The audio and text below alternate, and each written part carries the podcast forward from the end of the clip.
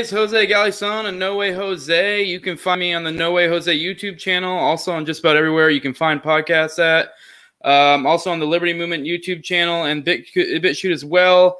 This episode will not be on that because it's a little more political. I know it's a little ironic. I got that intro. This is non-political. That was kind of my brand starting out, kind of expanding a little bit. Probably ought to change that. But uh, Daniel Elwood did me a solid of the actual Anarchy podcast, and he made that up for me. So, uh, and I'm kind of a tech tard, so I'll, uh, I'll get around to one day figuring out and getting a little better intro. But I really liked it, really liked what he made for me. So whatever, we'll just have to ignore that had that one little non-political blip. But that's kind of usually generally a focus of my uh, thing. Uh, but today, my guest is James Gentleman of the Blackbird Podcast, formerly the uh, Urban Agorist. Um, maybe he'll go into that a little bit about his brand change. Uh, today, we're going to be doing something a little bit different. I'm trying out this new thing. I'm calling them Jose Hangouts. And, uh, you know, kind of think of it like a bargain brand Dave Smith type format with a rotating Robbie, if you will. Um, kind of just going to do like current events, more free flowing, kind of shoot the shit. Um, yeah, that's kind of what I'm going for. And uh, obviously, it's going to be kind of more political, especially with this week. Uh, it's been a fucking shit show this week. So this will, this will be a real fun one. Uh, before we get into it, I just want to, I mean, I did this in the last episode as well. A request for all you tech people go check out endthefed.app and give me some feedback. Let me know what you think of it. Some I'm looking into, you know, getting more involved with. And I want to, yeah, it's, just, I find it really, really cool thing. It's a person to person crypto powered uh, app store and um, especially with all the Parler stuff that happened this this uh, past week, you it's kind of like we need to kind of diversify a little bit there. Obviously, like the crypto aspect of it. Uh, yeah, I think I've rambled enough. I'm gonna go ahead and bring on James, and we're just gonna shoot the shit about this uh, crazy ass week. What's up, James? Hey. so, uh, considering Robbie is both smarter and funnier than Dave, it's an honor to be your rotating Robbie for tonight. Wow, that is a that is a controversial statement right out the gate. hey, no, you know what? I did a I did a poll in the part of the problem inner circle group before it got zucked, and the majority thought that Robbie was funnier than Dave. I actually was the one who voted for that. I uh, there you go. I would say Dave's smarter, but Robbie's funnier. But it's like it depends because because Robbie is the foil to Dave. Yeah. So like, and he, he I think he has excellent comedic timing. So being a co-host, he's fucking phenomenal because Jay will go on his rants and he'll just come in with this punchy like quip that just like perfectly like just hits it.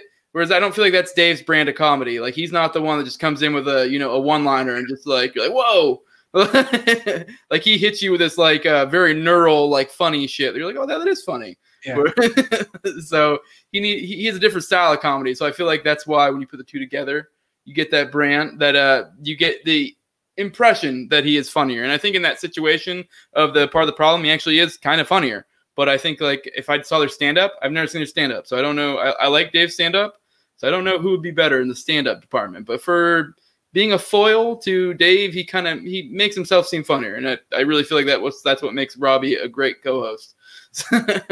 All right. Well, as the yeah, and as the bargain brand Dave, he's never gonna watch this, so you can stop sucking up to him. Yeah. Right. I mean, it is what it is. I'm just kidding. It's fine. It's fine. It's fine. You're good.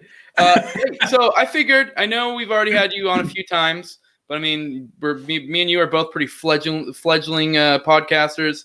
I feel like it's good to probably have give go ahead and have you introduce yourself again to the audience, so they can uh, let you know what's up, uh, or you let them know what's up, who you are, all that good oh, stuff. sure. Yeah, so I'm James. Uh, I host the Blackbird podcast, formerly Urban Agorist.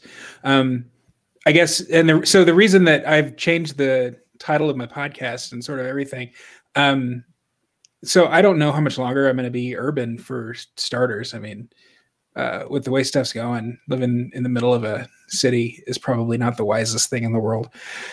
Um, and you know, we'll get into this actually. I think probably later on, but agorism, I think, is is the best sort of lifestyle for someone who loves freedom and uh, and wants to be sort of separate from the political and the state. Uh, but it's not it's not the only thing I want to focus on. Um, so uh, I went with Blackbird because it's the title of the Beatles song Blackbird, obviously, um, where you know the bird is learning to fly, learning to see, um, even though his wings are broken, even though he's got sunken eyes, so he's like blind, but uh, you know, taking all of his defects and handicaps and stuff and still making the best of it. Um, I think it's a pretty cool message for someone who feels handicapped by the sort of mechanisms of control that try to, um, you know, and whether that's the state or the the social networks trying to censor you or whatever, um, it's it's a or even yourself, you know, your own your own sort of self limitations. Um, so I, I, I've my goal has been to kind of not be as political, although um, I did just have Pete Quinones on, and it was nothing but Libertarian Party in uh, inside baseball. So, uh, and then Monica Perez before him.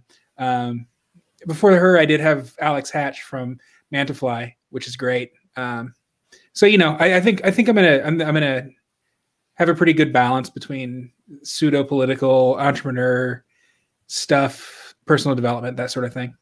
Yeah, yeah, no, I, uh, yeah, it's, it's funny. You brought up a few things there. I could I could launch off of. Oh yeah, I, I kind of want to bring up the Blackbird thing. When you first told me about that, I was a little hesitant about the name, but then I did watch a little intro episode and explaining it, and I also saw the at the your logo that you came with, and I just felt like it weirdly fit your aesthetic. I feel like sometimes aesthetics a hard thing to like explain to people, like, but once you see it and you see the logo and see how it all comes together, and then also the meaning behind it, I actually feel like it weirdly fit, and especially it's also you are the urban agorist. And I just feel like, I mean, I'm agorist as well. And I feel like it weirdly, the way you explained it, it kind of encapsulate what agorism is in a sense without having this lofty attachments that some people might get scared off by.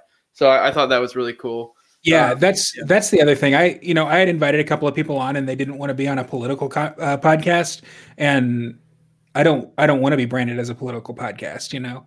And I feel like just that having like the political philosophy of agorism, even though it's you know kind of anti-politics, it'll scare a lot of people off. So um, it didn't really help my brand that you know. Yeah, it's one of those things you don't really get unless you're inundated. Like you just for a lot of people that just know that is a political philosophy, but they don't really actually understand the ins and outs of it. For us being agorists, we're like, um, well, that's not it's not really that political. It's political technically, but not really.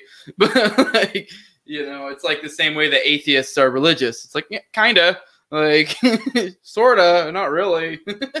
I mean, I, obviously, you can go on a whole other tangent about how some atheists are religious in a way. Yeah, but, but that's a what's um God, what's the name of that guy that he's he's one of the he's one of the the famous atheists. He's got that show that uh he and Jordan Peterson. Matt um, Dillahunty. No, damn it! What's the name sure. of his show? I thought you were going to say the debate because I know Jordan Peterson debated Matt Dillahunty. No, it wasn't really a debate. They were talking about truth, and. Jordan Peterson thought true was like an arrow flies true. It's straight. It's going towards its thing. And this guy was like, no, true is like object uh, objectivity, like scientific truth. Um, I think his podcast is called Waking Up, something like that. I don't. That like slightly rings a bell, but not really. So I don't. Sam Harris. Sam, Sam Harris. Harris. Yes, God, yeah. yeah. I used to listen to him a lot. Yeah, yeah. He uh, he says he doesn't he doesn't like the word atheist because it makes theism the default. Mm-hmm. Like, yeah, you're defining yourself by not being theist. Yeah, yeah. So, so I, I, yeah, I get that. Yeah, uh, Sam Harris is an interesting fellow too because he has a whole the theory of uh, like spirituality as a uh, mm-hmm. non-religious person, which I kind of I did an episode with uh, John Hartman recently where he's into like mindfulness and stuff and like uh you know Eastern philosophy, karma, meditation, that all that kind of sh- stuff, the stuff that you don't even really need to attach religion to. And I just, I just found that interesting. That's like you can kind of still have spirituality without having to believe in a higher power necessarily. So yeah, I mean that was a little bit of a kind of going on all sorts of tangents here, but uh, oh yeah, I also wanted to mention you brought up your episode, and I I did like almost a, it's funny because I feel like we're almost like sister or brother shows, if you will, because we kind of start at the exact same time. Um, but like ironically, right at the same time, I record an episode with Sal the agorist on like you know why agorism and politics are like incompatible. You did a you around the same time recorded an episode with Pete on why like he, you should do the two together kind of mm-hmm. deal which I mean, obviously, me and Sal probably disagree, but that'll be that'll be a topic we bring up later, so that'll be that'll be interesting. But you know, instead of being around Bush, let's hop into it. Let's talk about the uh, crazy ass week we've had. Uh, obviously, the focus is the Capitol building. When you, yeah, when you invited me on, I was like, oh man, I'm gonna have to read the news. I don't know if I want to do that because you know, I, I just, I don't follow stuff like I used to. Um, Oh, I'm I've gotten, gotten so burnt out on on current events in the last year. Uh, it's kind of been impossible to avoid this week. So thank you for inviting me this week and not, you know, two weeks from now after the inauguration. After Joe Biden, our president elect, is inaugurated president for all the Q-tards out there. uh, uh, yeah. So the Capitol thing. What uh, what happened? oh, you don't know? Uh, yeah, I honestly, I I only loosely pay attention, so this will be fun. Me and you, both people who are kind of both got burnt out on it, like kind of giving our take from only loosely paying attention and not doing a ton of homework. I'll be honest, but obviously the the what we heard is that a bunch of Trump supporters got all riled up at a Trump rally and took over the Capitol. And uh, for me, the uh, there is that like one. I mean, I'm an anarchist. Yeah, you're an anarchist. Agorists are kind of anarchists.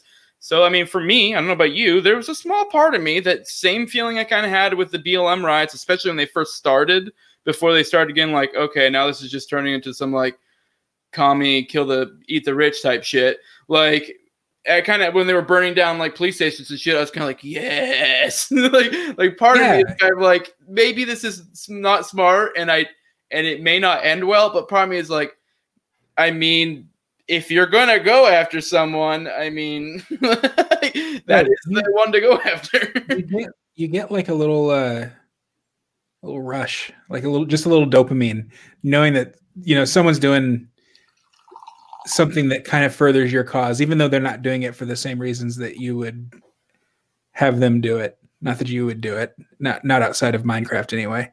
To you say to, to serve your cause, because I actually, in a way, it kind of does, because it doesn't didn't serve their cause because of their point. But for me and you, I would make the case that this, in the long term, would serve our cause. But I'll, I'll let you go on. I don't know. I mean, it didn't serve their cause. That's why I thought it was a. That's why I thought it was a big uh, hoax at the beginning. Um, although I guess the the Viking, the Viking dude, has recently been interviewed by a reputable news source for what that's worth, and I guess he, yeah, I guess he's a. I guess he's a legit Trump supporter who uh, just uh, you know got a little got a little out of hand or something. Um, I don't know. I look you you watch the you watch the video and look at the pictures. I mean, those people were let in. It's not like they were. It's not like they were just like bum rushing the Capitol. You know, they they were they were walking in between the velvet ropes like tourists. Uh, Yeah, I So, don't know what to make of all that, because yeah, that is a. I'm not. Yeah. One, it seems you're a little more conspiracy minded than I am sometimes. I mean, I I do believe there are conspiracies. I'm just not one to generally jump there. I mean, I might entertain it for fun, but I mean that that was very weird. That I was like, that definitely implies something there. But I mean, it always is like it could just be one or two bad actors. Who knows? well, and you know, I mean, protesting in the Capitol is not unheard of. I mean, they've you know, you've had Congress people leading in protesters into the Capitol. It's just that they don't they don't enter the chambers. Hmm. Um, so you know, either security thought, hey, these people are going to protest just like normal, uh, and so we'll let them do that. Just you know, stay between these ropes and protest your heart out, or um, you know, the the powers that be in Congress knew it was coming and decided to make a huge story out of it. Or if you really want to put on your tinfoil hat, Trump's part of it, and uh, you know, I mean, it, he he egged him on. He knew it was going to happen. He knew that it was going to be blown out of proportion. He even maybe even knew that you know people were going to die, but you know, I mean, what's five deaths to the technocrats who you know want to be rolling us? Yeah, we did have the five deaths. Do you know per se? I know there was one that got shot by the cops, but were the rest just like happenstance deaths, or were? I mean, because I know there was like I think one person like a heart attack or some shit. I think it was just random medical stuff. Because I mean, anytime you have a giant crowd of people, I mean, there's might be one or two people that have some medical complications, you know. So, and there were like it looked like thousands of people from what I saw there. So I don't know if you recollect or no. Um, Bit of a I don't side. know off the top of my head, but I got a text from somebody the other day asking me if I knew. she had she had looked it all up and chronicled all the different deaths. I don't know. I'm not gonna I'm not gonna try to dig it up on my phone, but um, No. yeah. So there was the lady that was apparently shot by the cops. Although that, um, I don't know the I don't know the ins and outs of the skeptic, the skeptical take on that. Um, but uh, you know, I mean, that cop was firing to her, at her, but there were like other cops behind her. Um, you know, it was pretty reckless looking. Uh, and then yeah, I guess one cop died. He like got beat to death by a fire extinguisher or something just brutal like that. That's pretty goddamn metal. I know. And uh and then, then like the three others, I don't know. I from what I understand, two of them were quote health related, uh, maybe a heart attack or a stroke or something like that. I don't know about the fifth one. Yeah, no, it's just always like it just is weird how they've been the narrative has been around this whole thing that it's been this big crazy event. And don't get me wrong, it's like anytime anyone dies is bad and there this was needless violence and like it didn't serve anything. So in the grand scheme it was probably not good. I mean, I guess me and you can make the case that maybe like in the end it'll kind of like kind of I think it'll kind of take a lot of the conservatives or or you know the the right leaning folks and make them realize that like hey, uh, you're not going to get your what you want out of the system, you know, kind of deal. But um, yeah, it's just funny how they've been framing it when we had literally three months of fucking riots with people dying, businesses getting burned down, whole cities getting burned, like just insanity. And it's like it's like for for like literally while I was taking a dump this morning, I saw like a, a, a tweet from AOC about something about like uh I mean I've, I'm I'm learning more and more to love Twitter because I just saw like and even though I never got any reply at all, there was something from like AOC about like going on about like um about how uh the fucking uh like how these Congress members who supported and and you know pushed this event or or like made it worse or whatever how they should be held accountable. And then I just like you know, just sit on the toilet, just like sit in the toilet, messaging AOC, going, "Well, well, we're so we're gonna apply the same standard to the ones who did the same thing with the three months of riots, right? Being consistent here, aren't we?" and so yeah, I just thought it was it was funny. That's just like the way that narratives around this, as if we didn't just come out of like months of riots. I know all of a all of a sudden the left uh, found a found a mob that they didn't like. yeah. Which is just made from golden some golden ass memes because yeah, like uh just the pearl clutching has been insane. And it's just like we've reached a level where it's like they just assume that we aren't no one's paying attention. It's like and the funny thing is though you'll meet real live people though that will like just parrot these talking points and just like what you, are you not seeing what uh, like what is going on? It's it's not even it's so low effort at this point. That's just like what what is going even going on here, you know?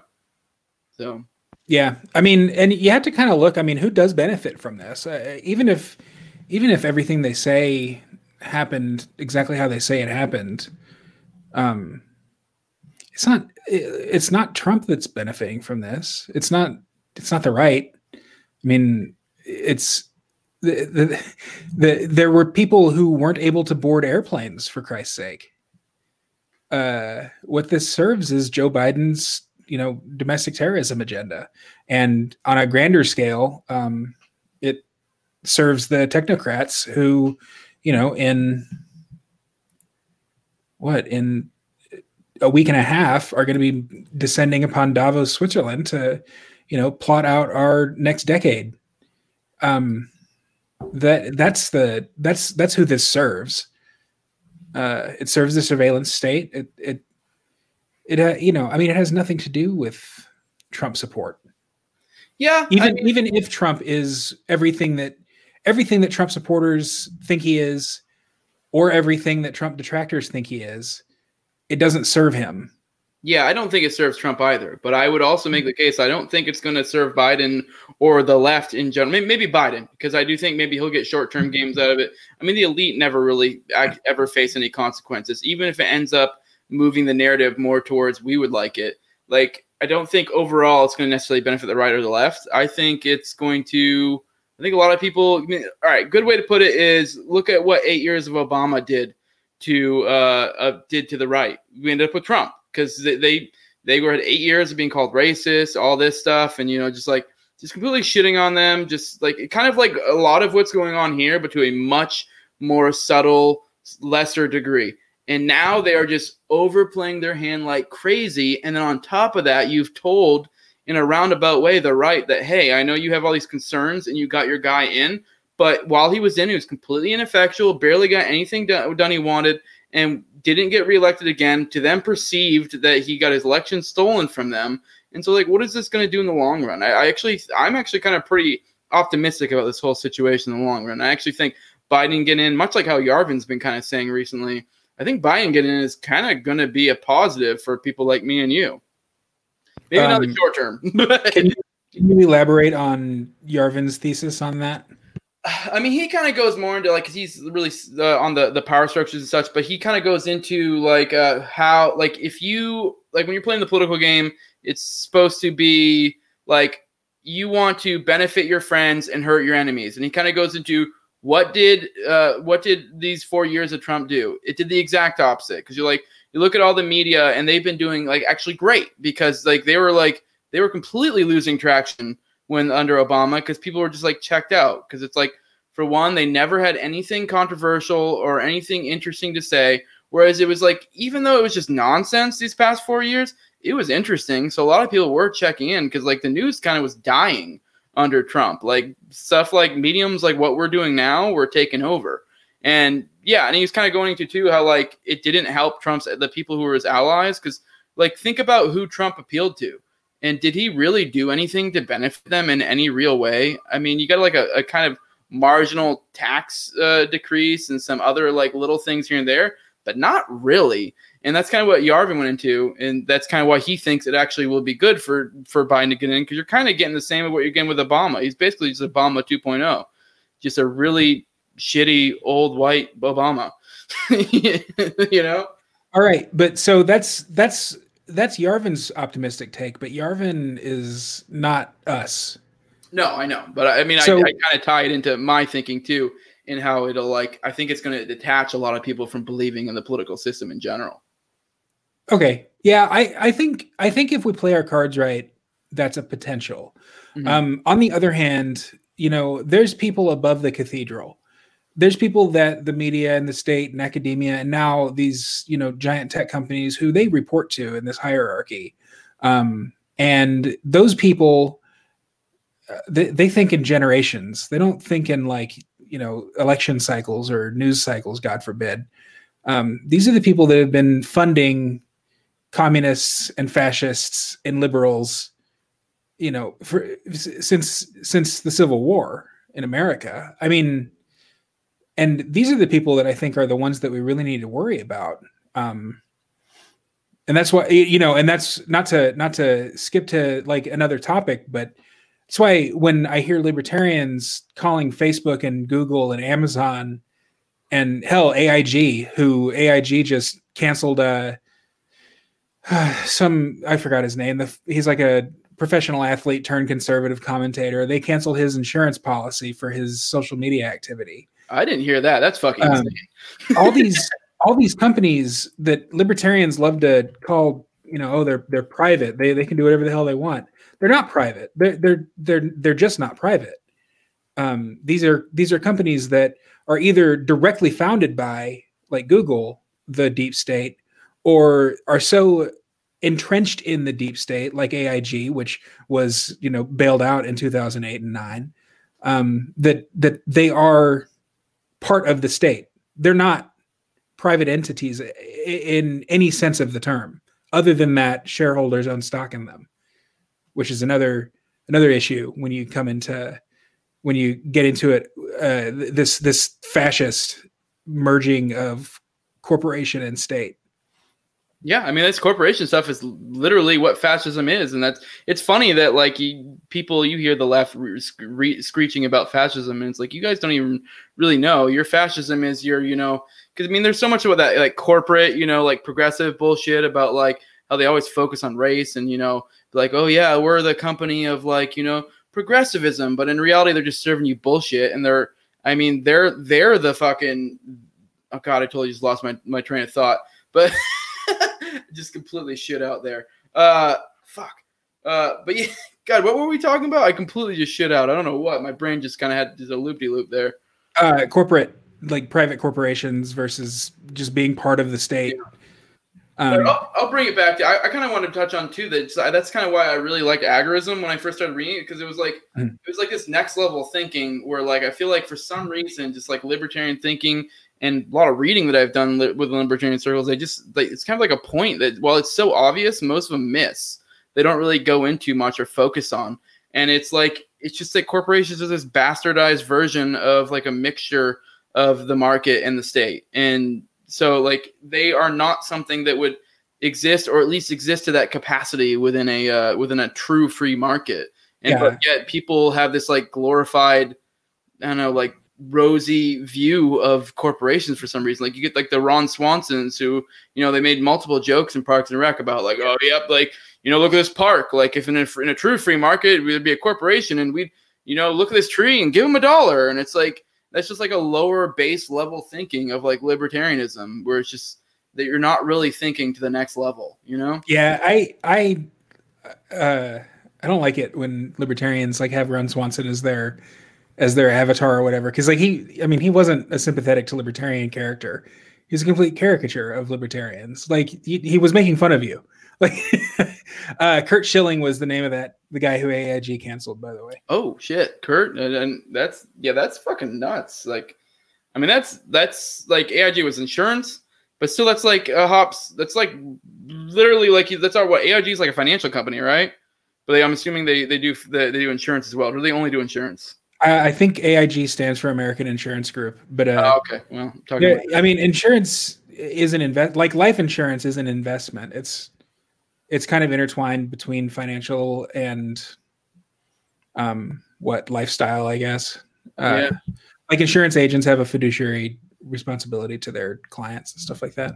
yeah, that's a Which gets Yeah. into which is- which gets into another thing. I mean, look, if you're if your business is licensed, and I don't mean like you know, oh, I need to get a business license to start a retail, you know, a, a mom and pop shop in my town or whatever. I mean, like if you need to get a license from the federal government to do business, um, for instance, starting a radio station, um, or again, like passing the insurance exam and getting your license to sell insurance, all of that stuff makes you beholden to the state. It's not, it's not like, you know, your your your local radio station is just free to say whatever they want. They're licensed, and if they if they go off the reservation, not to use a culturally insensitive term, but uh, if they go, you know, off script or whatever, then they're going to lose their license. And it's getting to where that script that they can go off of is getting shorter and shorter and shorter. The number of things that they can say before getting canceled. Um, and that's an issue. That's a problem. It's not private companies doing whatever they want. It's private company, pri- uh, ostensibly private companies that are so heavily regulated or so heavily in the pocket of, or I mean, look, so thinking that they're doing the right thing because they're led by idiots. Um, that they are part and parcel with the state. And you know, if you if you look at like um, Vin Armani's work, which I know I bring up Vin Armani every single time I talk to anybody, uh, but he's right. yeah. um, he's uh, got this He's got this he's got this theory, and it's based on it's based on you know a Hindu um, philosopher named P.R. Sarkar, I think is his name. Uh, funny, I can remember his name, but not Curt Schilling. Uh, he, you know, there's there's like four different social what like zeitgeists you know the spirit of the age. Um you've got the common man and you've got the the um, warrior and you've got the priestly like the the um, priest philosopher type. And you've got the merchant the businessman. And i would hold and i think history bears this out that and and so like the um the zeitgeist, the spirit of the age, just kind of cycles from one to the other over and over again throughout history.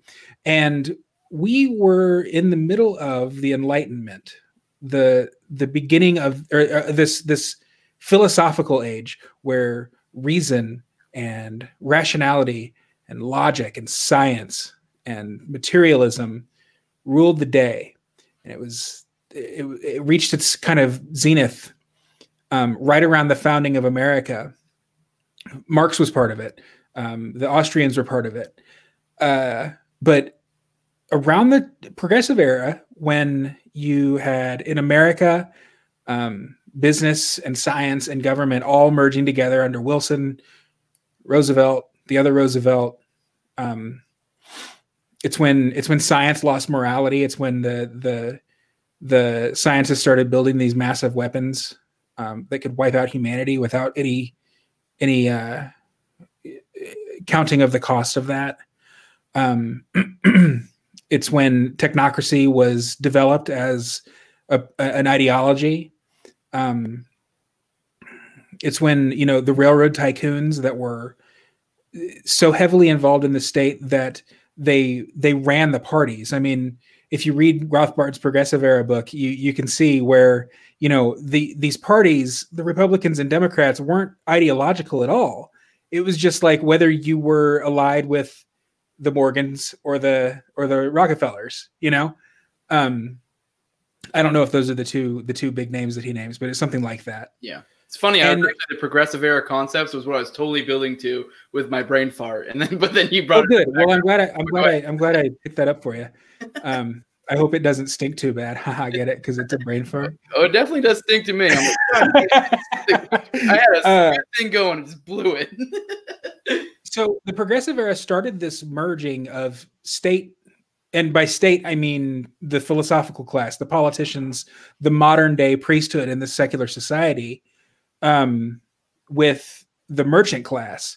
And what we're seeing now is the merchant class subsuming the political class. And libertarians need to come to grips with that. Because if they don't, if they continue to go down this Rothbardian, not nothing against Rothbard. The guy was the guy was absolutely brilliant, obviously, but he wasn't infallible and he didn't see what he was in the middle of because hindsight is 2020. I would actually say, not to cut you off, but I would actually say like because I know reading the disagreements between Konkin and Rothbard, he actually seemed to concede a little bit on some of Konkin's points about corporations being a bastardized, bastardized like product of the state. But I think he just didn't put enough focus, and so that that's kind of where we got lost. But go ahead. Yeah, well, and sure, and I mean, in the in the you know fifties through the eighties when he was when he was writing, um, it wasn't it wasn't what it is today. You know, you didn't have you didn't have uh Twitter as the public square. Like freedom of speech, excuse me, freedom of speech did not mean, you know, 24/7 access to everyone's ear holes. It was, you know, the ability to publish a newspaper or whatever. Um so Twitter in a lot of ways leveled that playing field so that the cathedral uh, was not the only ones who had freedom of speech but on the other hand, now we're seeing that the cathedral really would like to be the only ones with freedom of speech, and so uh, they're the they're they're laying it on Twitter pretty thick to to make sure that that happens. Um, you know, and likewise, they want Amazon and Google and Facebook to be monitoring our every move. Uh, Derrick Broze has a really good video out right now, um, talking about the origins of Google, for instance. I mean, I didn't know this, but you know, Google was heavily funded by the defense or the the intelligence agencies. Damn near all um, the big tech shit is, but yeah. Yeah, I know, I know, and I had heard it. I just didn't. I didn't. I didn't know it. Like I didn't. I hadn't really put two and two together. I guess. Um, Facebook is also kind of fishy. It was uh, there was a DARPA program. Um, I think it was called like Lifestream or something like that. That uh, was you know just like facebook you were connecting with one another and just putting your life out on on front street for everybody to, to see. Uh and, and um according to derrick broze now i you know i mean i can't i can't I, I can't verify it but according to derrick broze the day that this darpa program was closed down was the day that facebook went into business I mean, Which to is, add to it, oh, sorry, go ahead. No, no, no, it's fine. Keep your, your no, turn. I, I, was gonna have a silly aside. I was saying to add to it. I mean, you look at fucking Ed Zuckerberg and try to tell me that that is not some sort of lizard person or a robot wearing a fucking skin suit. like, yeah, there's barely a human in there. yeah, far be it for me to to be David Icke, but yeah, if anybody's a lizard person, it's him. Um, and then you know Amazon's another tough one because Amazon's not as it doesn't censor as much as the as the other ones in this space. Hey, you just dropped something, dude. Yeah, I just knocked over a chair behind me. That's totally great for uh, content. But go on. are you are you standing up? Do you stand up when you do these? Yeah, I like to. I feel like it helps dissipate that like nervous energy of talking. Yeah, I probably yeah. should do that. I fidget too much, or else I just sit here with my hand in my my head in my hand. Yeah. For those listening, I'm I'm like lounged on a desk chair with my feet up I also Uh, try to like drink something because it kind of like it's like that like Yeah. Talladega Nights thing. Like, what do I do with my hands? I know. I've got I've got three different drinking vessels. One of them's empty though. Uh, anyway, what, what was? Oh, Amazon. So yeah, I mean, Amazon. Look, they they will sell you any book you want, which is great. Like as far as I know, now maybe they've been taking books out and I just don't know it. and I know Uh, the Erica's, Erica's cookbook a few months ago, and it was still on there. So, Yeah. yeah. Well, and hell, I mean, for the for for books like that, you can just use uh, what is it, library.lol or something like that. Um, uh, it's called Library Genesis. Uh, but anyway, yeah. So Amazon doesn't suppress information quite as much as its sort of cohorts in this big tech space. But on the other hand, I mean, look, Amazon is providing cloud service to the to the CIA. They won another bid for cloud ser- cloud storage for uh, DARPA or Space Force or some some kind of fringe weird defense agency in 2018 and that is officially enough when Donald Trump started talking all kinds of shit about Jeff Bezos because they backed out of it. Uh but you know i mean amazon's just as in bed with the federal government maybe even more so as the social media companies you know i mean it, it, there's something to be said for the idea that you know if you're buying the anarchist cookbook off amazon they, they they've got your name and address and credit card number and you know who knows what else. They, they can just fork that over whenever whenever whenever you know the department of homeland security asks for it I mean, for people like me and you, it's almost just safe to assume we're probably on some list anyways. So, not that hope- like I know me and you aren't the burn it down type anarchists, but it's still like uh, I don't feel like um, the um, the cathedral or the Fed boys are as good at uh, discernment, so they just kind of lump us all in the same group. So, Yeah, I mean, I figure if if I'm on a list, look, I've got 1,100. I've got 23 fewer Twitter followers than I did a week ago. I tell you what. uh, but uh, I I've got you know 1,100 Twitter followers. I'm a, I'm a nobody for now, which is good. Um, I'll I'll I'll I can be on a list, I guess, but they're not coming after me yet. I don't think. I'm not too worried about it either. I also I live out in the sticks, so it's like, I mean, if they want to try to red flag my ass or some shit, I mean, uh, I I'm I'm I'm somewhat ready. I probably won't win, but uh, you busted my house in the middle of the night. There will be return fire. tell me tell me about tell me about where you live. Do you uh like are you in just like a plain old suburb or are you like way out in the country or Um, it's like kind of somewhere in between. Uh, I live in a. Uh, it's like a. It's, it's a deed restricted community. So, but it's a. It's like I guess the way that the, the community was made is every every lot has at least an acre. So Oh, cool. there's a plan when they made it. I have like two, but and I, then on top of that, I, my land, my mine's at the end of the cul-de-sac, and the cul-de-sac at the end has like tens or maybe even hundreds of acres of woods behind me. So like I'm butted up against a wilderness preserve. So, So- like, yeah. I I have trouble envisioning this. Is it um like just really long skinny properties? I I can't imagine living on an acre and also living on a cul-de-sac. Uh, no, I mean, I probably have, I don't know, it's probably like 50 to 75 yards from like my property to my neighbors. And then obviously behind my house is like, uh, is nothing but, um, like basically uh, to put it, to put it bluntly, I could piss outside and, and Oh, in most spots, and it probably wouldn't be an issue. I mean, there's some areas where people could see me, but I have, a, I have a fairly decent size and there's like foliage and stuff. So like, and the, yeah, and then also on top of that, there's like it's a country area, so it's like I don't know, like it's all it's all like redneck rich people is kind of what where I'm at is basically that's what it is. Do you have to walk do you have to walk super far to get to your mailbox? I wouldn't say super far. I mean, my my uh, I'd say our my driveway length is probably like I don't know, 75 yards maybe. Oh, that's not bad. Yeah. Yeah, I don't know, not too bad. I mean, I'm uh sorry, I'm I'm really considering this uh moving out to the middle of nowhere thing.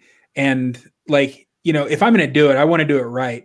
I don't necessarily want to be off grid, but uh I don't I don't want to know my neighbors unless I have to. Like unless I want to, I guess.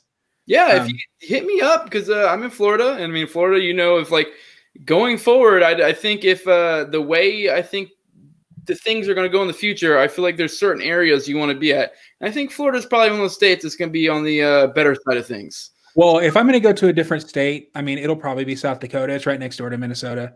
Um and we we kind of want to be close to my partner's family. Although you know my my family's in Texas, so maybe we'll go somewhere between. Uh, Iowa's Iowa's pretty all right, um, or hell, I don't know. Florida Florida scares me because of all the Florida man stories. Anyway, why don't we get back on topic? What's uh what, Yeah, let's- what, let's what- what were we talking about? I was actually thinking earlier, this is totally going to become just like my episode with Patrick McFarland that we found out we had way more chemistry than we thought we would from our first talk. Uh, this is totally going to have to probably be a two parter because I really did want to touch on like my episode of Sal and your episode on Pete because they Yeah, okay. perfectly contrast each other. But I totally don't think we're going to have time for that. I uh, love Patrick McFarland so much, and I've got the tab open for your episode with him, but it's an hour and a half long. So like, uh, I haven't I haven't put in the time to listen to it yet. Um, Oh, I, I great. love that dude so much. He's so great. Yeah, we Uh, like great chemistry, and he's just a, just an awesome guy. And it's like, like we probably honestly from like the stuff we were covering because we were doing a 2020 in review, and I didn't realize how. I mean, I've listened to some of his content, but just like then once I started riffing with him, I just like feel like we did really just really played well off each other, and I'm like, hmm. we totally could probably done like six hours on on it, and it's like we got to do this in like one episode because because I can't. I mean, it's already like two weeks into 2021 and i'm like we're trying to schedule a second episode for 2020 in review I could not do a 2020 in review thing. I've been watching, I've been reading Pete's 2020 in review on his Substack, and like all of this, I don't even remember it. Like 2020 to me was COVID. That's it. It was me bitching on Twitter nonstop about COVID. I'm sure so much stuff was happening behind the scenes that I didn't even know about. Um, I had Yeah. Scott Horton on my show to talk about the peace treaties. Uh, we didn't even get around to that because he just gave me a whole history going back to like World War II. But uh, anyway, so okay, great. yeah that was Let's, one uh, thing me and patrick kind of realized as we were going through ours is how fucking like how much that there was because as we were talking we were remembering other things that came up and we are like oh shit like for example the soleimani thing we are just kind of like oh we we just both forgot about this completely and it was Was like that in 2020? yes and it was huge Like, So that, was like 2018. No, that was Wow. totally 2020. We totally assassinated a foreign leader. in 2020, a foreign leader of a, of a country we're already pretty have pretty shitty relations with. yeah, no, that was insane. I remember, like as he said, I was like, "Holy shit, that was this year." but yeah, no, we'll bring it up. You mentioned this is a really terrible sub segue, and I meant to bring it up earlier, but you're on a roll. But we'll do. Well, I'll bring it back to segue anyways. You mentioned the cathedral earlier, and uh, I thought it would be a great segue to bring into one of the points I want to bring up is the LP's response to the uh, Capitol building thing. So let, let uh, you obviously have some stuff to say about that. So I'll let you rip.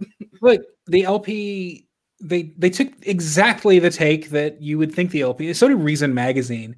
I've been so disappointed with Reason. It's my favorite magazine. I wrote Nick Nick Gillespie a letter uh, once and was like, "Hey man, I'm down on my luck and I, I'm really like interested in libertarianism. Uh, I just wanted to write you and let you know I like came across one issue of your magazine." Um, and I appreciate everything that you're doing. And one of these days I'll subscribe. And he gave me this was he was ed- editor in chief. He gave me a free subscription, like for years. Uh, I owe a lot to to Reason magazine, and to see them take such blue pilled positions on everything.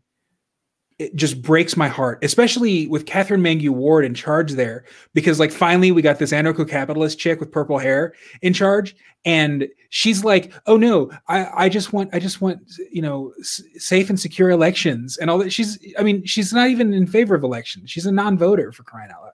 Anyway the lp's response yeah uh just so you know everyone who ever becomes a libertarian uh has to sign this pledge to to uh fucking uh i can't even say it reject political violence or whatever Yeah. which is not the case No, But- it's violence that's not merited. Essentially, we abide by the NAP.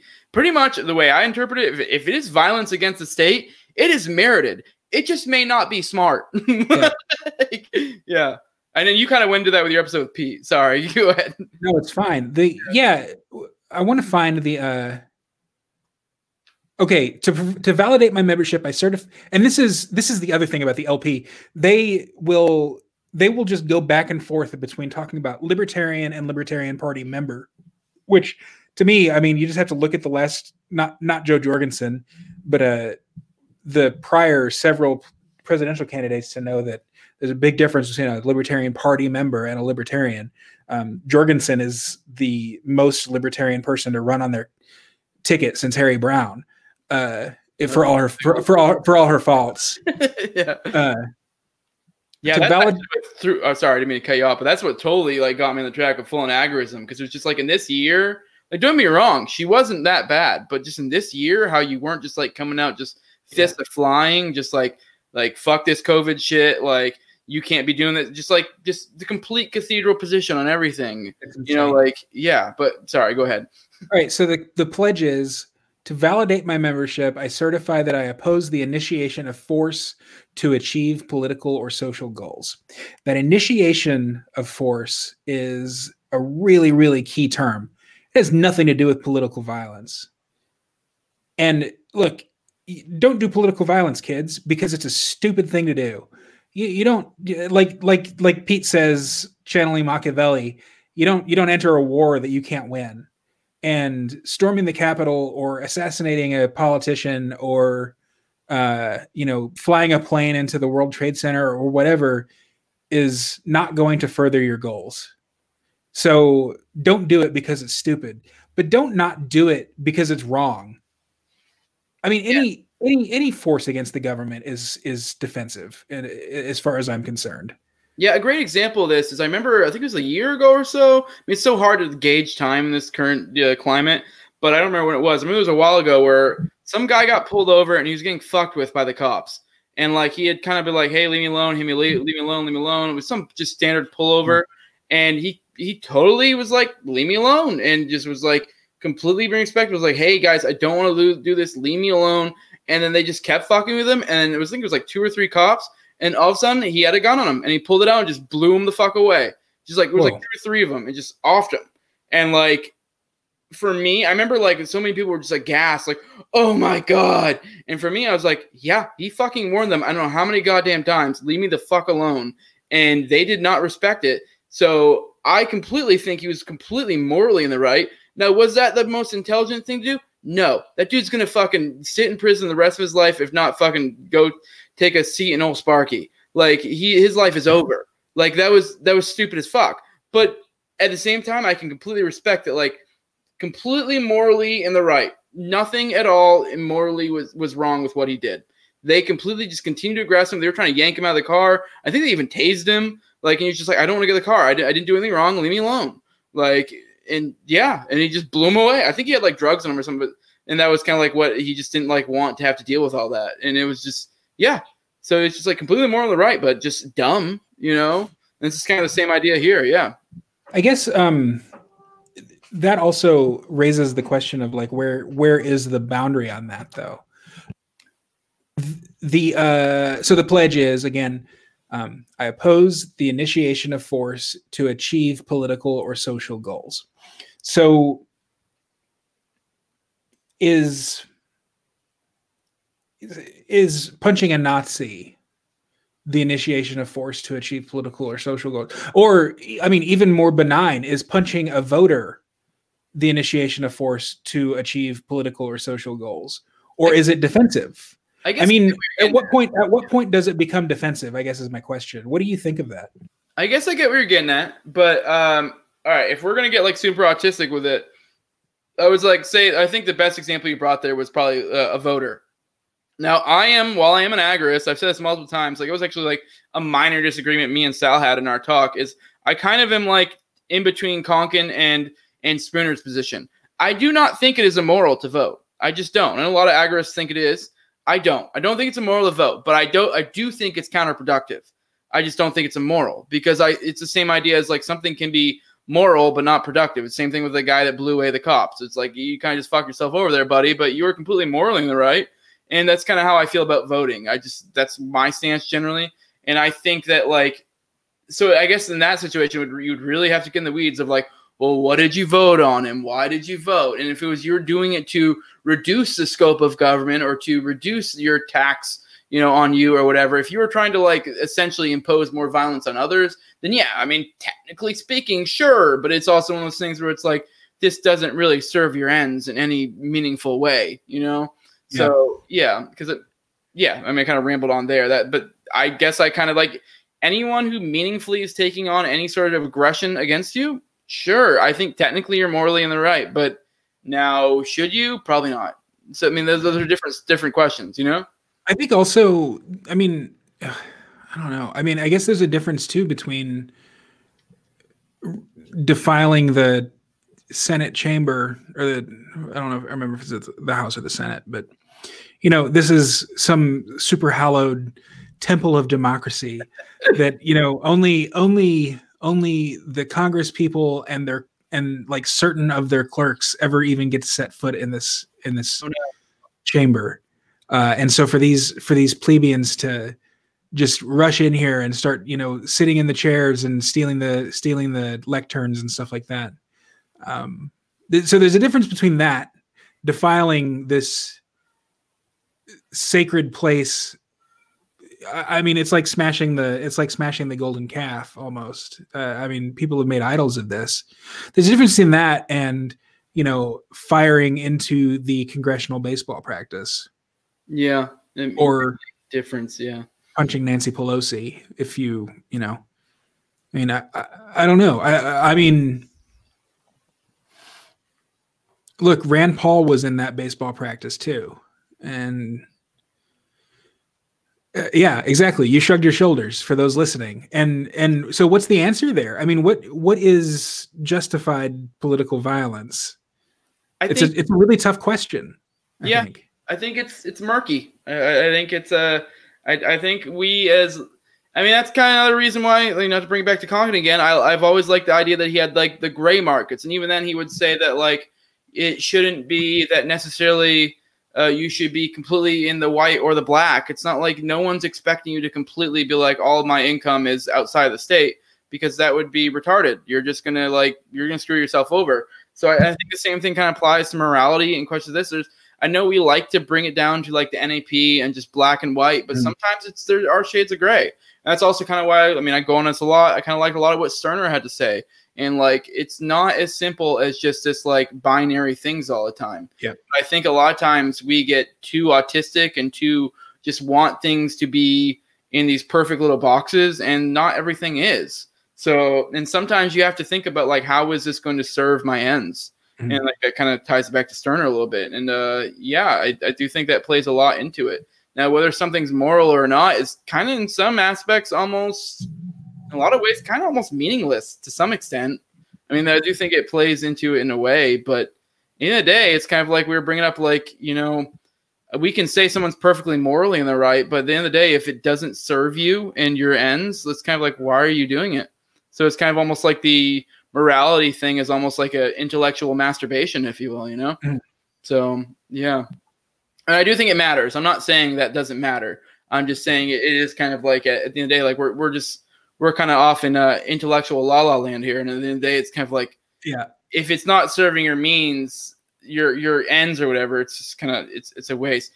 Dude, we're at almost an hour and we still have so much shit to cover but I love it though. I, I, like it when we're like when you have these episodes where you're just like going on and on, and so you know how it's good. Let's uh move on from that. And I want to kind of go into the social media response, especially with like a focus on Parler. I know you have a whole probably rant prepared for Parler. Oh God. So uh, yeah. So with well, you. let me let me let me just let me just clarify that like, look, if you put Nancy Pelosi or Thomas Massie in front of me, I would not advocate or want to do violence to either one of them. No, um, and it's not just because I'm scared; it's because they're people, and like, I, I, I, I'm one of those people who like I don't even know if I would be able to kill someone in self defense. So, um, and like legitimate, imminent danger self defense. So, um, we were speaking entirely abstractly before. Yeah, I just want to clarify that. Morally justified to do something doesn't mean you should, and that was kind of my whole point I was getting at too. Is and it's same thing. Like even though I think Nancy Pelosi is a reprehensible human being, if I had her in front of me, I I wouldn't. Even if I had some cosmic deity who came down and said, "Hey, whatever you do here is like completely like off the books. No one will ever fucking know. You know, whatever. You're you can just call this a pass." I still wouldn't do it because it's like this isn't gonna. This doesn't do anything. This is just mindless, useless violence for no reason. And we that's kind of I think to some extent kind of what we should be against to to an extent. Like, you know, like we shouldn't be like I, I actually think that would be the opposite of what we want, you know? So just because you're morally justified to do something doesn't always mean you should. It's kind of also part of what my earlier rant was. And that's why, like I said, if I had Nancy Pelosi in front of me, I wouldn't do anything like that to her, even if I knew I completely had a free pass from the universe or whatever. It just the why. It's just I'm not gonna just do violence just to do violence. I just I'm I'm I'm a human being, not a savage. So yeah. And I could kill someone in self defense easily. yeah. my, Uh, my lizard brain kicks in. yeah. So, um, let's see, Parler. So I, I was being beating this drum early and often. Uh, that Parler is a giant honeypot and libertarians should stay the hell away from it. Not to cut you off, but you totally did on the I think our first episode together. I've been man, I've been saying it since Devin Nunes started talking about it last summer. I mean, look, you don't have a social media, you don't have a social network that is funded by the Mercers, founded by someone who like you just and and you just have to Google the dude that founded Parler. It's not like this is some conspiracy. You Google him, the, first hit, I'm sure it's not anymore, but the first hit is his LinkedIn profile. His first job out of college was as a as a security clearance defense contractor. His second job was for Amazon Cloud Ser- or, or AWS, Amazon Web Services. Um, he took his so his social network is funded by the Mercers, um, the the kind of shadowy uh, people who uh, are um, also funded Trump, uh, and it was heavily pumped not by like just some random conservative. It wasn't like Tucker Carlson or Lou Dobbs or whatever. It was Devin Nunes, the ranking member of the House Intelligence Committee. Anybody with a brain can see that this social network is a place for the deep state to get a whole bunch of right wingers together, speaking their mind freely, thinking that they're in a safe spot. And the second that the deep space, the deep state got what they wanted from it, uh, you know, oh, they used it to plot an insurrection. Uh, they shut it down. And the, the uh, you know whether Parler finds a new server or not, it's done its it's it's served its purpose, and now it's serving another purpose of demonizing right wingers, um, and also making them look stupid because apparently someone downloaded and leaked like all of their user data as well. I mean, it, it didn't take a genius to see that. Yeah. I don't know. I mean, It's total MAGA country there too. The only reason I was even on Parler is just I do find it as being like a content creator a pretty decent place because it is nice. I do like how like when you do put put like YouTube links in there, like it does post. It allows you to watch the video in the app, and I feel like that's a big for someone who's a content creator. That's a great thing. But aside from that, it was complete like cancer. yeah. So well, I don't know. Maybe it's cancer. Maybe it's not. I the the thing like Jack Spirko is on it. I think Nicole Sauce, a couple of the the the Unloose the Goose people, um, and they're they they talk about how like oh yeah the big criticism of it it's a right wing echo chamber. That's not the that's not a valid criticism. Look. I mean, everything's an echo chamber. You surround yourself with echo chambers. I'm in like 20 libertarian Facebook groups. Uh, it's not. It's not about it being an echo chamber. You're. I mean, everyone. Everyone who's normal puts themselves in echo chambers. That's not the problem with Parler. Anyway, so that's that. I mean, Parler. It got canceled.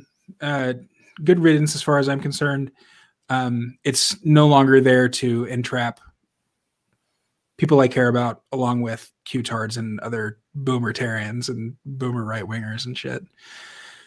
Um, I wouldn't mind for it to come back, but I, I do think it. Uh, I mean, maybe it is like a a long con. Maybe you're right, but it, it is like I don't know. I feel like you take these friggin' boomer cons and you friggin' don't give them a place to talk. I, I think it's it's not good. Although I guess maybe maybe not because like I was getting at earlier that it was like a you. It's almost allowing a wound to fester. It's kind of the whole like I was talking about with the Obama thing. Obama thing. Like if you don't give these, you essentially curb their uh their talking or them being able to you know express themselves you're just going to end up with a problem later and you're going to end up with uh something akin to what they came up with like trump or whatever i mean i don't know if it necessarily be a candidate but it may may backfire maybe i know dice has been talking about a lot about having like you know kind of how they're doing like second amendment sanctuaries in some area maybe maybe this will sprout a thing of like, hey, we tried the system and it's not working, and now uh, we're just gonna disregard shit that we don't like, and we'll the stuff that we do like, we'll like, okay, whatever.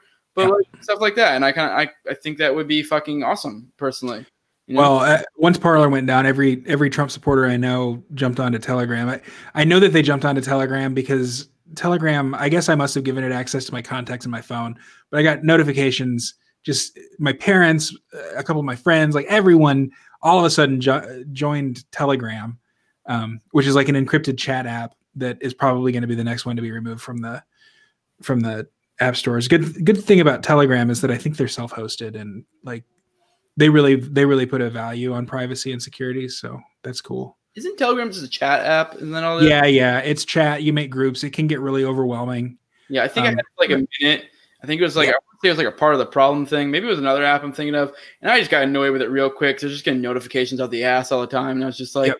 yeah. I mean, I guess if you keep it to small groups, it's great. So it's probably great if you're trying to like say you're a boog boy and you're trying to have an off to talk off the off the you know the beaten path. Sure, but I don't know. I, I mean, I guess I just don't care to interact with people like that. I didn't really dig it, but I mean, yeah. that's i've got I'm, i just looked at my i just looked at my icon. It's got 983 missed messages from you know i'm i turn off i turn off notifications from it on my phone but uh on desktop i just kind of let it go um and just check it every so often. Uh there there's a few really good groups like um uh xavier hawk he's got his fire on group which is equal parts pretty cool but also pretty weird. Um there's a there's a couple of people in there that are like just full on q.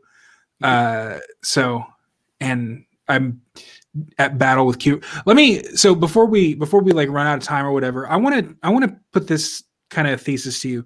So we've already talked about they're a private company they can do what they want right? That's the like libertarian blind spot and they're absolutely wrong about it libertarians are brainwashed by this. They're a private company. They can do what they want because these aren't private companies.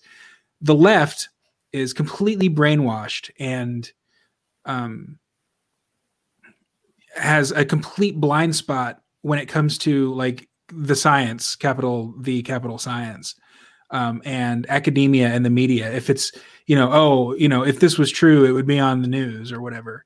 And the right now is completely because you can't get at the right through academia and media. They don't trust those ent- those entities.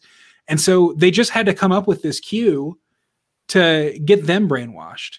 And i think these three things um, play right into the cathedral's clutches you know? I mean the cathedral wants the right to be panicking about imaginary bullshit.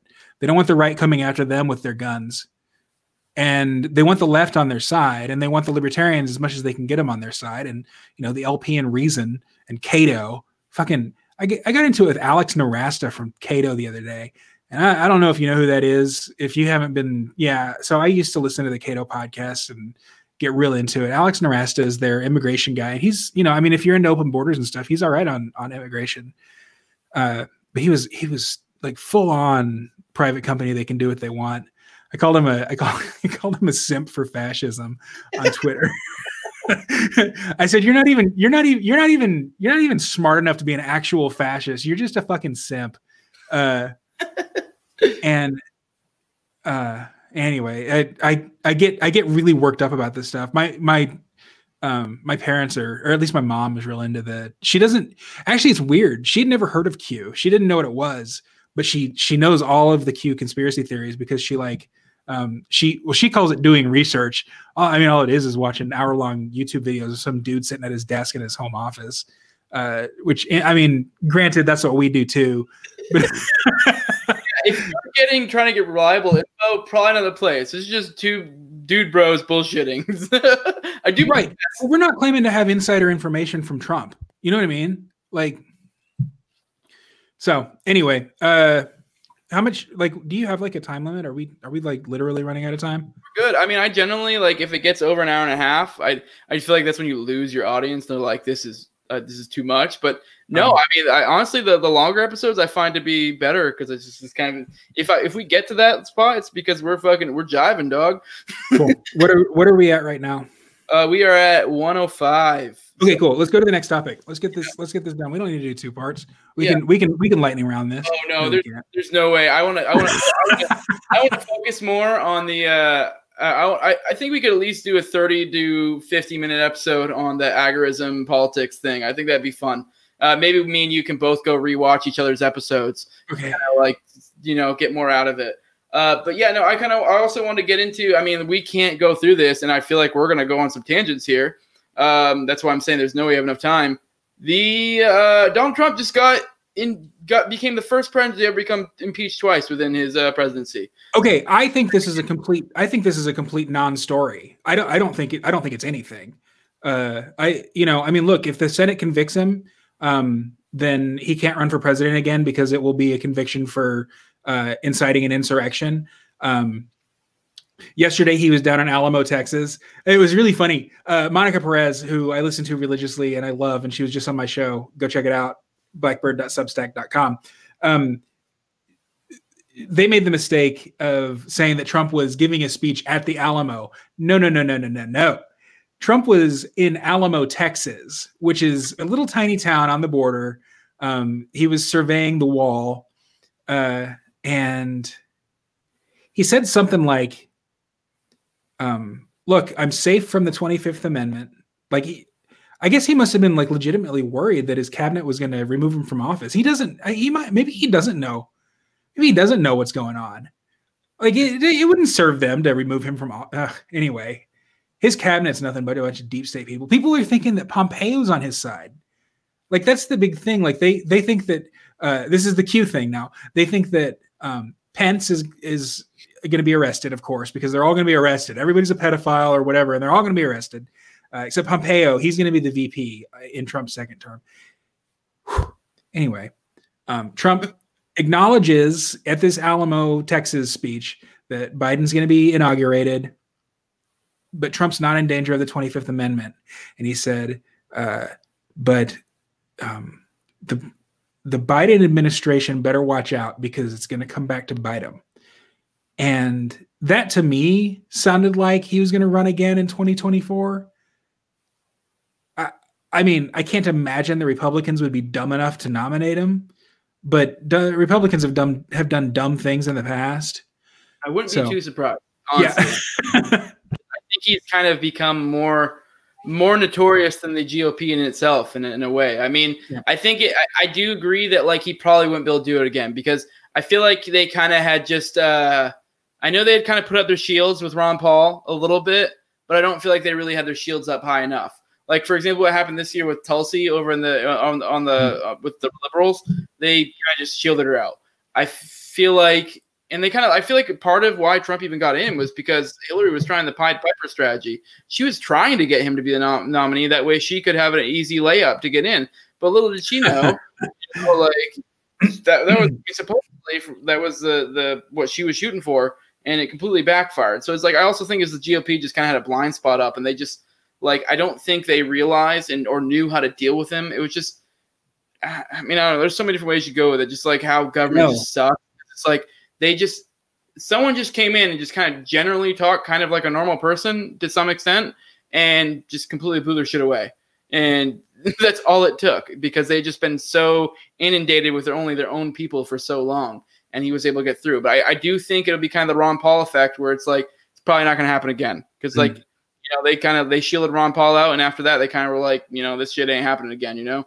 And I still feel like it probably wouldn't happen with with uh, Trump. But I do think he has the the real grassroots support for it. Just I don't think I think the uh, establishment would do every damn thing they could to keep him from yeah. running again. I think the party would be ready for it this time. Yeah, um. The other thing, you know, I mean, Jeff Zucker was in charge of NBC when Trump was on The Apprentice. They were buddies. And then Jeff Zucker was in charge of CNN when Trump was running for president. And Jeff Zucker is like the one who made Trump an actor. He's also the one who made him a politician. I mean, you know, it, to to it's not it doesn't seem like a stretch to me that CNN invented Trump the politician in order to boost their ratings. And I mean, you know, obviously you just have to you just have to look. You you can see that the the main establishment corporate media uh, I mean, this has been this has been a bonanza four years for them, uh, and who knows how they're going to stay in business after this. But Mean, they just got to drum up all kinds of new stuff. I, I, mean, you know, and you just have to look. I, the the the latest on COVID is these freaking mutations of the of the virus that may or may not spread faster or may or may not be resistant to antibodies. It's the most ridiculous. It's just so. It's just so dumb. We did get a touch on that earlier of how like I was getting at. That was like one of Yar- Yarvin's things where he was getting at how like the media like really during Trump's Trump's reign just kind of like it was a boom for them. Mm-hmm. And I think a lot of people forget during the Obama years how much they were just dying and becoming irrelevant. And so I do think that's going to be really interesting going forward. I feel like mediums like we have or like are just going to take over because I mean, how many people watch podcasts even now, even with the boom they got at Trump? how many people really fucking watch the news? And then even then, take into account how many of those people are like 20 years from dying. yeah. You know? yeah. So I think it's going to be an interesting time seeing Which, how this Biden plays out. And incidentally, that's about how long Yarvin says it'll take for his uh, sort of designed, um, like new version, you know, America 2.0 or maybe 6.0, um, depending on how you look at it be honest, I've only kind of done a cursory review of Yar, but I've watched pretty oh, much okay. all, all okay. like video reviews. I haven't really read him much to because be honest, I am interested in him, but I'm not interested in him that much. I mean, I'm you I'm super interested. I fall asleep reading his blog. I am a paid subscriber. Uh, I find him incredibly fascinating. Um, I don't I, I, don't agree with him on everything, which is fine. Uh, but you know, I I appreciate him enough to throw him some money every so often. So I like his thought process. Even if I don't yeah. agree with it where he ends up at, it's still very intriguing to see how he ends up ends up at conclusions that he has. You know. One thing he he's I mean he's way over my head, and I think that's that's pretty common. The comment section on his Substack are like, yeah, we don't understand most of this either. But uh, you know, he just like throws just random Latin phrases throughout his writing and stuff like that. It, it seems kind of pretentious, but you know, I mean, you you you look it up, it's fine. Uh, what were we talking about? impeachment. Yeah, I don't think the impeachment's a big deal. I think it's look, they they were going to do it. They they couldn't not do it. Um, the Senate's not going to vote on it until the 19th, the day before the inauguration. Um, if they vote to convict, then it just means that he can't run again. If they don't convict, maybe he'll run again. And so what, as far as I'm concerned? I, I, agree to an extent. I think it's a, a, a story and a non-story all at the same time because it is kind of like who fucking cares? Like whatever, he's on the way out. But at the same time, it is kind of interesting that like you know they went after their hallowed ground and now they hmm. have to make a fucking make a symbol of him. I mean, don't get me wrong. There, you'd think that you would just like let you know just stop kicking a dead horse, just let him fucking just let him go away, just let him be relevant. Because if anything, like you know, I think this doing it is going to fester more problems for them. Mm-hmm. You know, especially if they remove him. I, I like. I think I don't. I don't think he'll get removed. But if he does, I do, I think that's going to be bad for them because I think it's going to it's going to really look bad on the GOP, and I feel like it's going to really disenfranchise a lot of voters. And so, I mean, great for people like me and you because I'm all like, fuck yeah, I want people to lose all the faith in the system they have. You know, lose that myth of authority or whatever. Like that'd be amazing. But for them, I feel like that's a negative. But I feel like sometimes they don't realize this and they just react in the moment, which is, you know, like I think it's because of their time preference. They just don't get yeah. Shit. Well, and technocrats, they always uh, they always overestimate their abilities and they underestimate the people who they're, you know, trying to subjugate, I guess. Uh, but on the other hand, I don't know. I mean, to me, like the more division and the more confusion and the more anger and the more emotionalism that they can drum up, the better it is for them. Um, and maybe I'm missing the forest for the trees here. Uh, but you know, libertarianism is not popular. I don't think that most people are going to lose faith in government per se. They're going to lose faith in, faith in this government, and they're going to want a bigger, stronger, more authoritarian government to take its place. And on the other hand, I think that that's also what the technocrats think, and Lord knows they aren't nearly as smart as they think they are. So you know, this guy do. listening to your episode with Pete today, and I thought it was really interesting that he kind of brought up. I think Engels is what he brought up, and how uh, how fucking he was going on about how they hated the anarchists because the anarchists just wanted to burn it down, and he was like, but if they just burn it down, they're just gonna they're just gonna immediately turn to the people that they they were saw as authority before, and like they're just gonna essentially rebuild anew.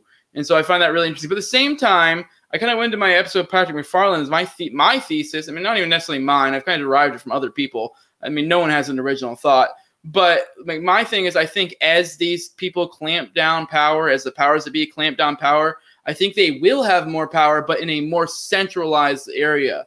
So I think it, partially, I do kind of like the idea of further division because that allows, while it will allow them to clamp down in certain areas, I think it will allow for certain uh, zones of more freedom, if you will. You know, like outside the system. You know, you might get s- situations of secession or I mean, I don't know. I know a lot of people have been talking about secession a lot lately. I don't think it's going to work out like you know people think of with Civil War, be North and South.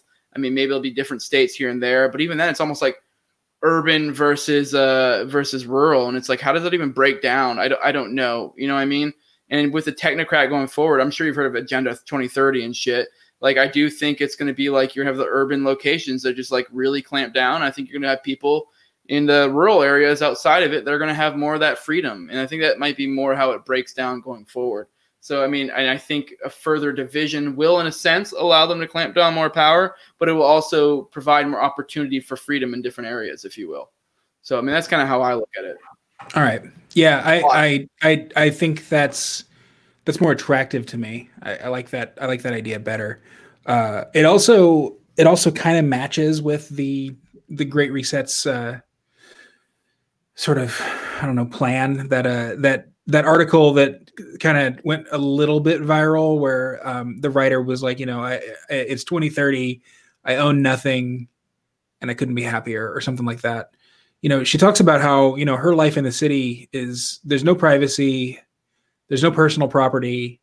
You know, I mean, maybe she has a toothbrush, but she, she certainly doesn't have a car. You know, if she needs a car, she just you know takes a ride share or uses one of those shared cars like Zipcar or whatever.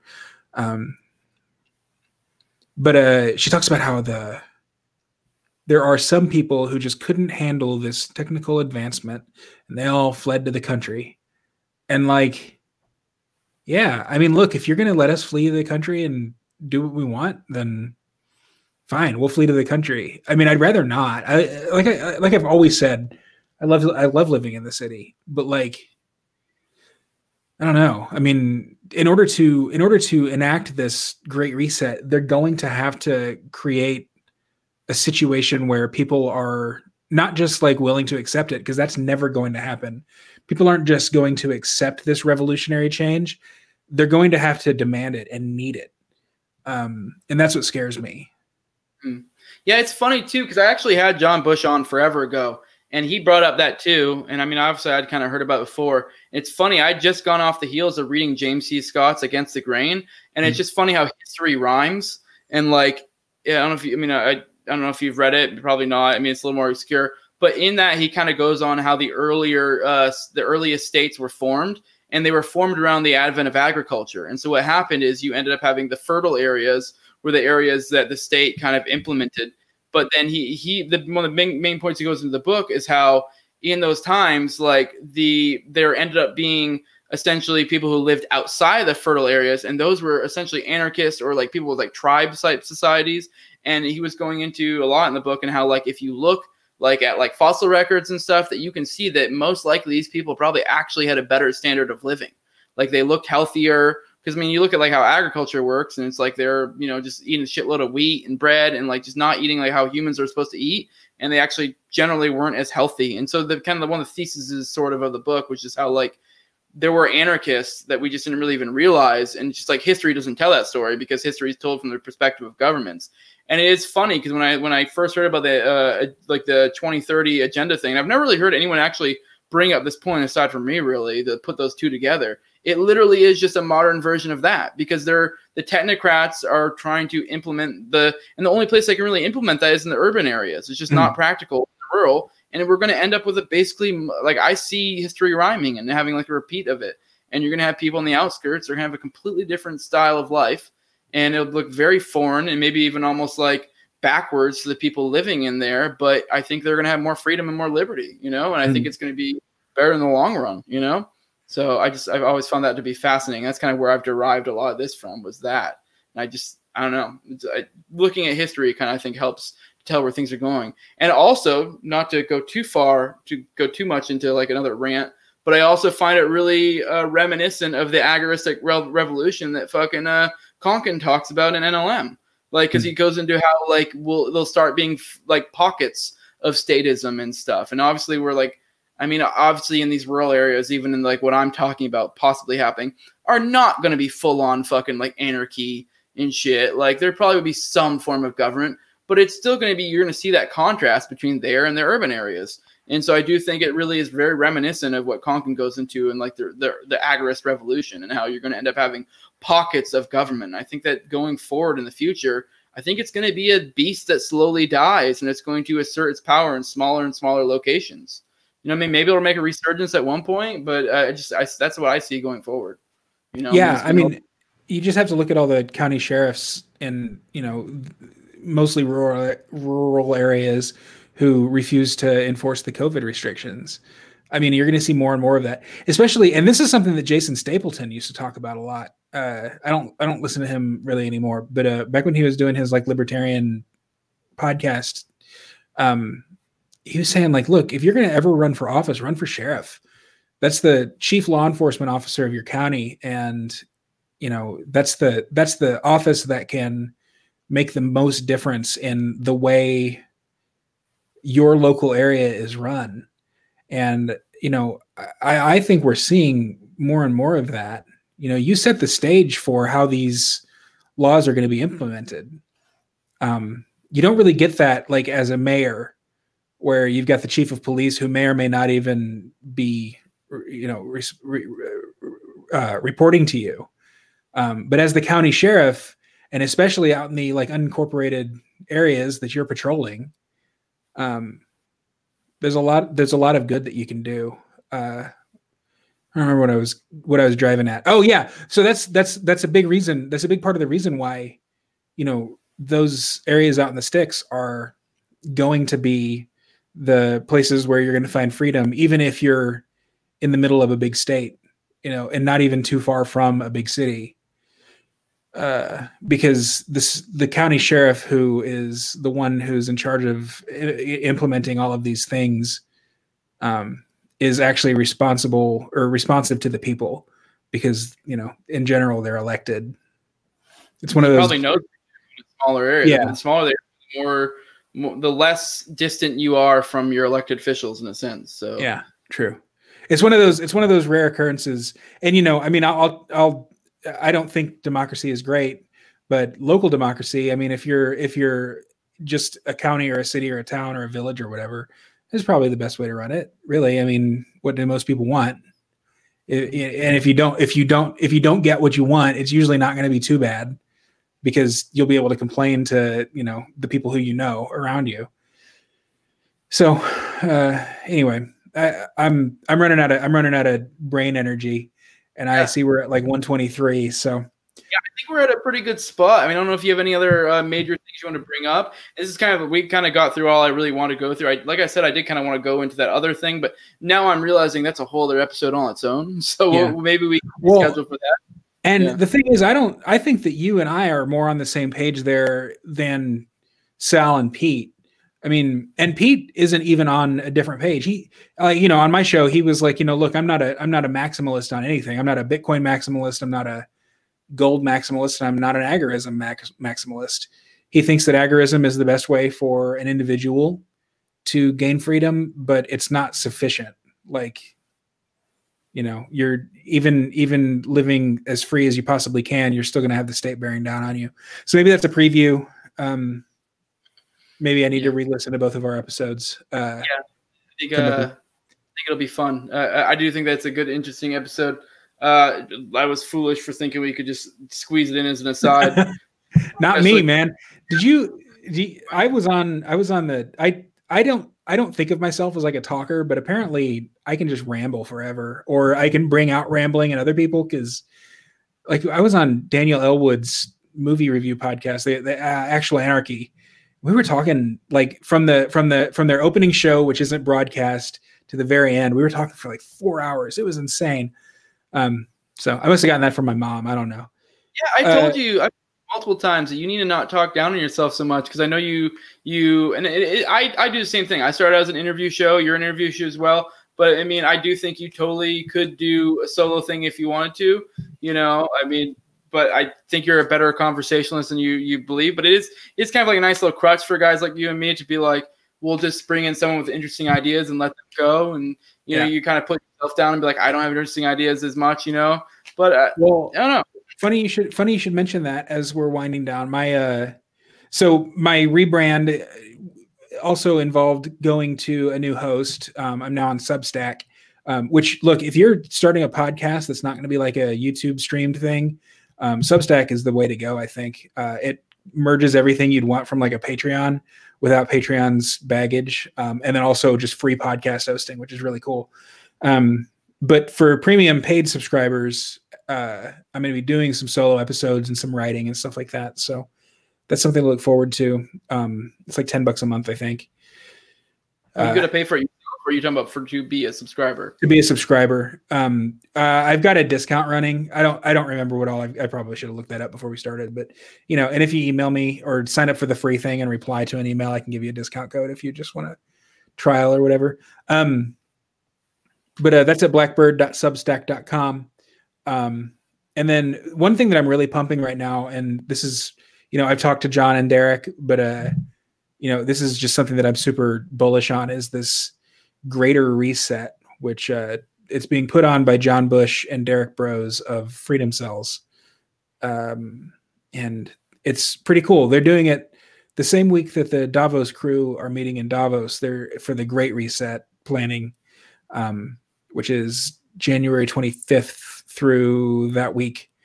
Uh, they're doing the greater reset, and I am really, really strongly encouraging everybody to sign up for that at greaterreset.org to um, kind of learn about agorism and uh, other things too. Uh, there's a whole there's a whole long list. It's like four or five days long. So yeah, I'd highly suggest for you guys to go check out uh, uh, fucking James last episode with Pete, and they uh they had a preview in there for it. For one, that episode was a good episode. I mean, you guys kind of wanted a lot more than what we talked about, and it was I yeah. found it to be really. But uh, yeah, I do think that was really, it was really cool the trailer for that. Uh, you know, just seems like a really cool idea. And I mean, I like John Bush, I like Derrick Broze. I like just the generic concept of being like "fuck your great reset." yeah, um, yeah, that's that's a couple of the, uh, my episode with Monica Perez, which I posted uh, earlier this week, is also good. Um, and then Derrick Broze just posted a video on his conscious resistance thing that uh, I don't know if you do like links or whatever, but um, that's another thing to check out. And if you know, if, if you just go to consciousresistance.com, um, I think it's called like. Oh, this is so professional. It's like typing on the screen. Um, it's not even consciousresistance.com. Whatever. It's conscious resistance, and uh, it's talking. He's talking about um, how uh, the tech companies aren't private companies, and it's really. I don't. I don't know why this is such a bugaboo for me right now, but I think it's really important that uh that libertarians come around on that and that they do it pretty damn quick because these are the people who are going to be running our lives. This is this is the state. Like it's yeah. It was a it was a blind spot for Murray Rothbard because Murray Rothbard wasn't living in the early 21st century um, when the state and these mega corporations were merging. Yeah, like so, I've implied multiple times in this episode, I really do feel like they are overstepping big time. But if we allow them to overstep and don't act on it and use that energy of them overstepping to counteract them, then it doesn't mean shit. Then they just get to overact. And that's not even overacting. That's just an adequate amount of acting. You know what I mean? So mm-hmm. that's kind of why I did really like the idea of this, uh, what, what John Bush is putting on here. So uh, with that, dude, it's always a pleasure to have you on here. Uh, send me any links you want. I'll put in the video description. You got anything else you want to plug while you're here, or, or was that all of it? I mean, you, you, you kind of already did your plugs before I even did the whole. Oh, show me your plugs. yeah, no, sorry, I I jumped the gun. Um, yeah, let me read my Bitcoin wallet address onto the. No, I'm just kidding. Uh, just just send me cash. It's fine. I'll I'll I'll figure out something with uh, crypto. Um, what else? Is that it? I think that's it. I think I'm good. All right, for me, uh, like I said at the beginning, I'm on the No Way Jose YouTube channel. I'm also uh, pretty much anywhere you can find audio podcasts. I'm on the Liberty Movement. This episode will not be the Liberty Movement. If you want some of my political takes and uh, also to get my content earlier, you need to be on this channel, uh, the No Way Jose channel. Uh, yeah, like I said, the, Liberty Movement's on YouTube and BitChute. The Liberty Movement's also on Facebook and MeWe. They have a group. Uh, you can contact me at the Liberty Movement Global at gmail.com. Uh, like I said earlier, go check out endthefed app. Give me your feedback. It's something I've been considering you know, promoting. So, and I'm a tech idiot, so I, I like the concept of it, but I need some feedback from you guys. Uh, like I said, it's always a pleasure having you on. We'll definitely have to do this again. I really dig it. so yeah, because like I mean, shit, I was like, I was didn't to do a whole lot more. It's the same thing, the same conundrum I had with Patrick McFarland. You get with people you have such good chemistry on, and you're like, shit, this is gonna be a two-parter now. yeah. All right. The, the, other thing, follow me on Twitter because I lost 23 followers in the in the Great Purge of 2021. So. You think about follow me on Twitter too. I have like nothing. I just started recently getting on Twitter, and I'm starting to enjoy it more. It's it's fun. Yeah, Twitter's shit. Twitter's uh, fun. It's addicting and it's fun and it's you know our fucking overlords uh, so uh, Car, was it Carr or Aaron? One of the one of the Timeline Earth guys was like, "Look, the only reason to be on Twitter right now is to bring down Twitter." So uh, you know, let that be your let that be your motivation, if nothing else. Um, I like so to with, talk officials, but yeah. all right, cool. That's it for me. I'm I've uh, I've I've plugged all I have to plug other than my hair plugs. So. James, you won't regret it. Like, share, subscribe, comment, all that good shit. With that, deuces.